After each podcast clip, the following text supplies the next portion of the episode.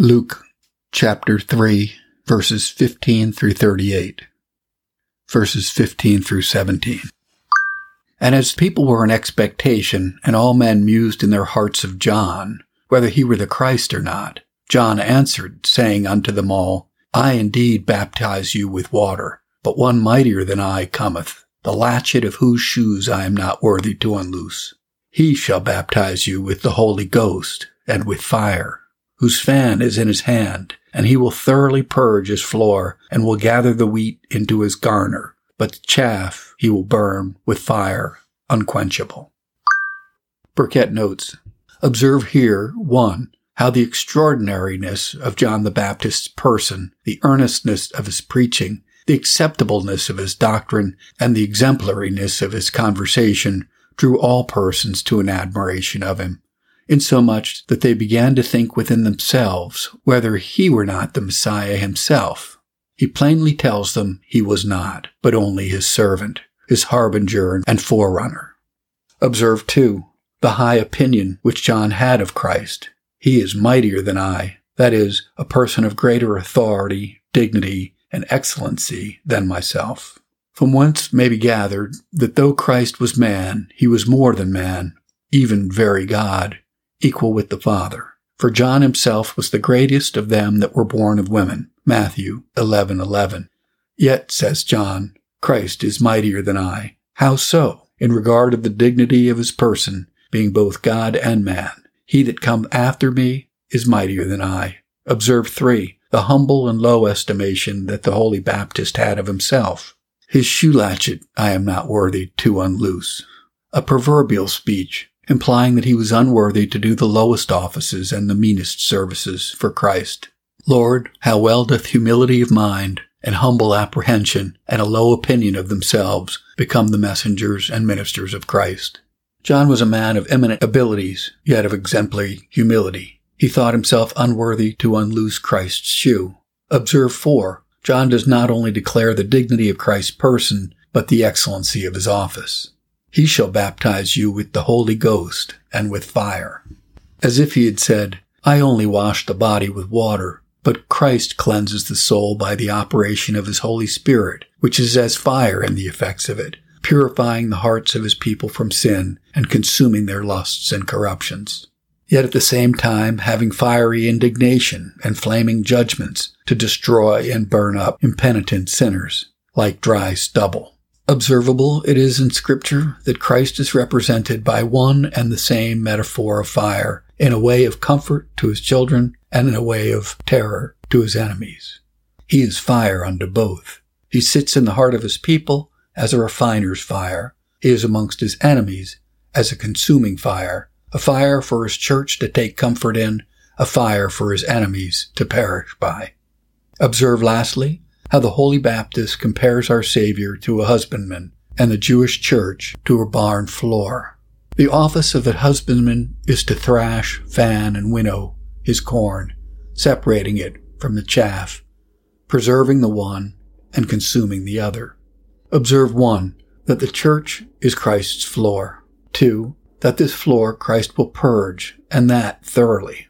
Three, that the word of Christ is the fan in his hand, by and with which he will thoroughly purge his floor. The church is compared to a floor upon account of that mixture which is in the church. In a floor there are straw as well as grain, chaff as well as corn, tars as well as wheat, cockle and darnel as well as good seed. Thus, in the church there has been, there is, and ever will be a mixture of good and bad, saints and sinners, hypocrites and sincere Christians. But this floor Christ will purge, purge it, but not break it up, purge out its corruptions, but not destroy its essence and existence. And the fan in Christ's hand with which he will purge his floor is his holy word, accompanied with the wing of discipline. The fan detects and discovers the chaff and the wing dissipates and scatters it, and by the help of both, the floor is purged. His fan is in his hand, and he will thoroughly purge, etc. Verses 18 through 20. And many other things in his exhortation preached he unto the people. But Herod, the tetrarch, being reproved by him for Herodias, his brother's Philip's wife, and for all the evils which Herod had done, added yet this above all, that he shut John up in prison.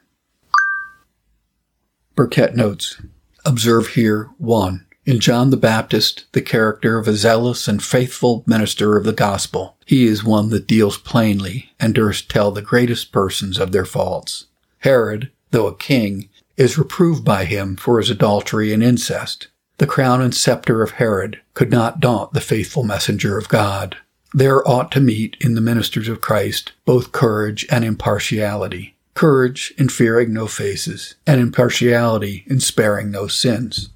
Observe, too, who it was that imprisoned and beheaded the Holy Baptist. Herod, a king. How sad is it when kings, who should be the nursing fathers to the church, do prove the bloody butchers of the prophets of God. Many of the severest persecutions which the ministers of God have fallen under have been occasioned by their telling great men of their crimes. Men in power are impatient of reproof and imagine that their authority gives them a license to transgress. Observe three, the heinous aggravations of this sin in Herod. He added this to all his other sins, that he shut up John in prison. This evidenced him incorrigible and irreclaimable. John had preached before Herod, and Herod had heard John with some delight, but he had a darling lust which occasioned his destruction. Learn hence that hypocrites may hear the word with some pleasure, and do many things with some delight, but they have always some beloved lust that must be spared. They will neither part with it nor bear reproof for it. Herod sticks not to cut off that head whose tongue was so bold as to reprove him for his lusts. Verse 21. Now when all the people were baptized, it came to pass that Jesus was also being baptized, and praying, the heaven was opened. Burkitt notes, Observe 1. The great condescension of Christ in seeking and submitting to the baptism of John. Christ, though John's Lord and Master, yet yields to be baptized of his servant and messenger. Observe, too, the reasons why Christ would be baptized. One, that by this rite he might enter himself into the society of Christians, as he had before, by circumcision, entered into the society of Jews. Two, that he might, by his own baptism, sanctify the ordinance of baptism unto us. Three, that thereby he might fulfill the righteousness of the ceremonial law which required the washing of the priests in water before they entered upon their office, as appears in Exodus 29 4. Observe 3. How the duty of prayer accompanieth the ordinance of baptism. Jesus being baptized and praying, teaching us by his example to sanctify every ordinance and every action with prayer. Christ, when he was baptized, he prayed. When he was tempted, he prayed. When he brake bread, he prayed. When he wrought miracles, he prayed. In his agony in the garden, he prayed. And when he suffered on the cross, he prayed. What was the subject matter of our Lord's Prayer at this time is not expressed, but by what followed, namely, the heavens opening and the Holy Ghost descending, it is probably conjectured that he had prayed for some testimony to be given from heaven concerning himself, for it immediately follows, verse 22.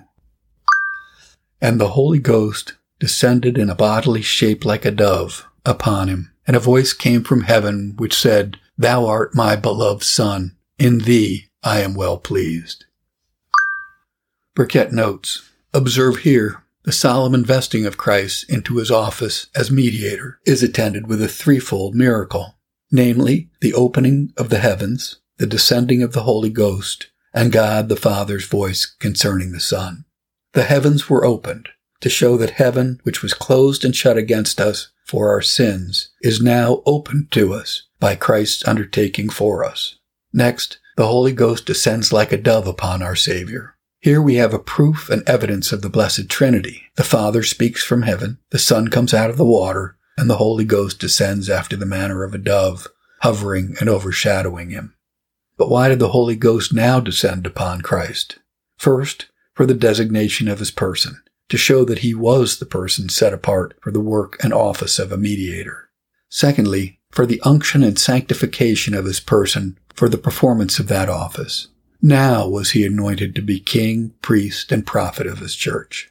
Lastly, we have here the voice of God the Father pronouncing, one, the nearness of Christ's relation, This is my son. 2. The endearedness of his person. This is my beloved son. 3. The fruit and benefit of this near relation unto us. In thee I am well pleased. Learn hence, 1. That there is no possibility for any person to please God out of Christ. Neither our persons nor our performances can find acceptance with God, but only in and through him and for his sake. Two, that the Lord Jesus Christ is the ground and cause of, of all that love and goodwill which God the Father showeth to the sons of men. In Christ, God is well pleased with us as a reconciled Father, out of him a consuming fire. Thou art my beloved Son, in thee I am well pleased. Verse 23. And Jesus began to be about thirty years of age, being, as he was supposed, the son of Joseph, which was the son of Heli. Burkitt notes, At thirty years of age, the priests under the law entered into their public office. Accordingly, Christ stays the full time prescribed by the law before he undertakes his public ministry. And he gives the reason for it, Matthew 3:15, that he might fulfill all righteousness. That is, the righteousness of the ceremonial law, which required persons to be of that age before they entered upon that office, and also enjoined them to be baptized or washed in water when they undertook their office. See Exodus 29:4. Learn hence that whatever the law required in order to perfect righteousness, that Christ fulfilled in most absolute perfection, both in his own person and also in the name of all believers. Observe farther the title given to Joseph here. He is called the supposed father of Christ. Joseph was not his natural father, though so supposed by the Jews, but he was his legal father, being married to the Virgin when our Savior was born. And he was his nursing father that took care of him and provided for him, though Christ sometimes showed both his parents that, if he pleased, he could live without any dependence upon their care. See Luke 2:49. Verses 24 through 38 which was the son of Matthat, which was the son of Levi, which was the son of Malchi, which was the son of Janna, which was the son of Joseph, which was the son of Mattathias, which was the son of Amos, which was the son of Naum, which was the son of Esli, which was the son of Nagge, which was the son of Maath, which was the son of Mattathias, which was the son of Semei, which was the son of Joseph, which was the son of Juda, which was the son of Joanna, which was the son of Rhesa, which was the son of Zerubbabel, which was the son of Salathiel, which was the son of Neri, which was the son of Malchi, which was the son of Addi, which was the son of Cosam, which was the son of Elmodam, which was the son of Ur, which was the son of Joshua, which was the son of Eleazar, which was the son of Jorim, which was the son of Matthat, which was the son of Levi, which was the son of Simon, which was the son of Juda, which was the son of Joseph, which was the son of Jonan, which was the son of Eliakim, which was the son of Melea, which was the son of Menan, which was the son of Mattatha, which was the son of Nathan, which was the son of David, which was the son of Jesse, which was the son of Obed, which was the son of Boaz, which was the son of Solomon, which was the son of Naasson, which was the son of Aminadab, which was the son of Aram, which was the son of Esrom, which was the son of Phares, which was the son of Juda, which was the son of Jacob, which was the son of Isaac, which was the son of Abraham, which was the son of Thara, which was the son of Nachor, which was the son of Saruch, which was the son of Ragau, which was the son of Phalec, which was the son of Heber, which was the son of Sala, which was the son of Shelah, which was the son of Cainan,